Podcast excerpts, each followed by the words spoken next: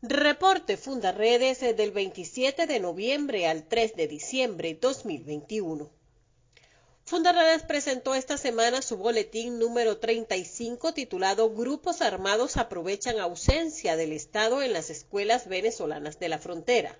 el cual reitera con nuevos elementos el uso de las instituciones escolares como espacios propicios para operaciones ilícitas, situación que durante años ha sido denunciada por la organización. El informe advierte que grupos armados irregulares como las Fuerzas Armadas Revolucionarias de Colombia FARC, el Ejército de Liberación Nacional ELN y el colectivo fronterizo del pueblo han asumido el papel del Estado ofreciendo seguridad, imponiendo normas, un sistema de justicia propio e incluso aportando insumos y mejoras al sector educativo en las zonas rurales de la frontera venezolana. Javier Tarazona, director general de Fundaredes, cumplió este 2 de diciembre cinco meses de arbitraria detención, enfrentando una delicada situación de salud que se agrava por permanecer recluido en los calabozos del SEBIN. La causa injustamente abierta en su contra junto a otros dos activistas de la organización ha sido diferida en 13 diferentes oportunidades, constituyendo una flagrante violación a sus derechos humanos y ciudadanos, por lo que tanto desde Fundaredes como desde un sinfín de organizaciones no gubernamentales de carácter nacional e internacional exigen su inmediata y plena liberación.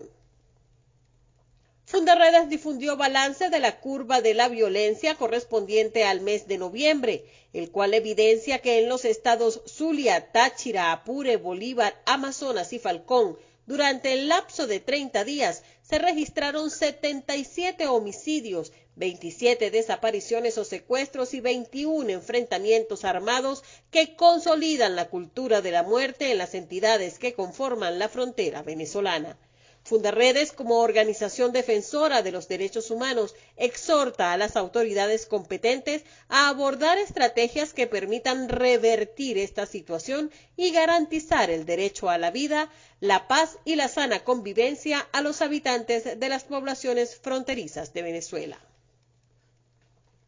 Fundaredes llevó a cabo jornadas de formación y asistencia humanitaria en los sectores San Francisco y Valle Hondo del municipio San Cristóbal, donde junto a organizaciones aliadas llevaron información preventiva sobre la violencia de género, ayudas médicas y de prevención sexual, así como jornadas de formación ciudadana y liderazgos comunitarios para empoderar a los habitantes de este sector, considerado entre los más deprimidos de la capital del estado Táchira.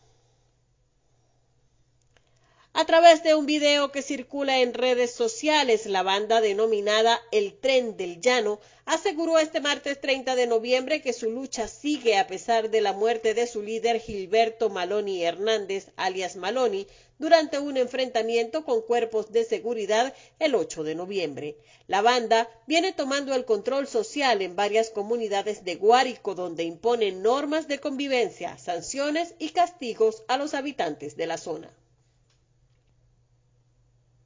En Barinas, donde quienes hoy ostentan el poder en Venezuela desconocieron los resultados electorales que favorecían a la oposición venezolana, se ordenó un despliegue militar para contener las protestas ciudadanas en demanda del respeto a la voluntad popular.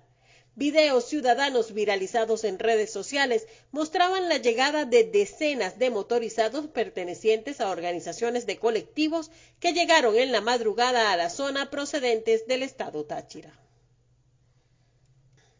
En Delta Amacuro, la violencia y la inseguridad se apoderan de esta entidad. Esta semana se produjeron dos asesinatos en Tucupita, mientras en las zonas rurales los productores abandonan el campo debido a los robos y ataques de grupos armados que sufren en sus ranchos. Indígenas denuncian irregularidades en la elección de concejales y diputados al Consejo Legislativo en representación de los pueblos indígenas en Delta Amacuro. Además, consideran que la elección de segundo grado cercena todos los derechos de participación a los pueblos indígenas. En esta entidad, 2.500 guaraos desplazados requieren con urgencia asistencia humanitaria para paliar las carencias de alimentos y medicinas, así como la crisis asistencial en Delta.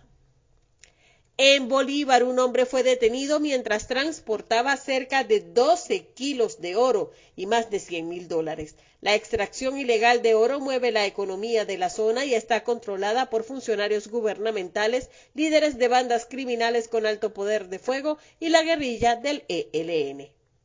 Un joven que se encontraba desaparecido desde el 21 de noviembre apareció asesinado en una carretera cercana a la población de San Félix con un disparo en el pecho y su vehículo completamente calcinado.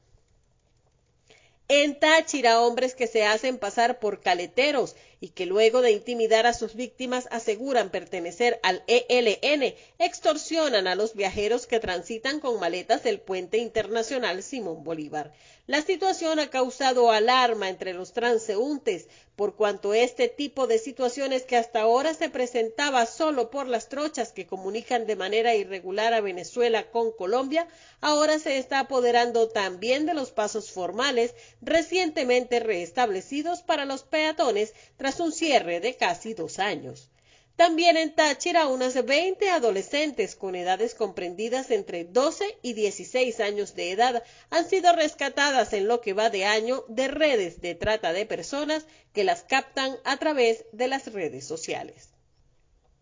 En Sucre, en la población de Irapa, capital del municipio Mariño, un grupo de unos 30 hombres recorrió las calles portando armas de guerra, haciendo disparos al aire para amedrentar a sus habitantes. Son integrantes de la banda El Tren de Mariño, cuyo líder, alias Blaico, y otros 15 miembros fueron recientemente abatidos en un enfrentamiento. La acción pretendía mostrar que aún controlan el lugar, donde también hay otras bandas criminales con alto poder de fuego disputando el territorio.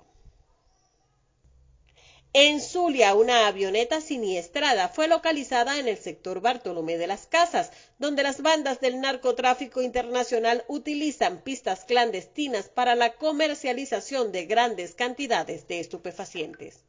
Comparte, ayudemos a vencer la censura en Venezuela. Consulta esta y otras informaciones en nuestro portal www.fundaredes.org.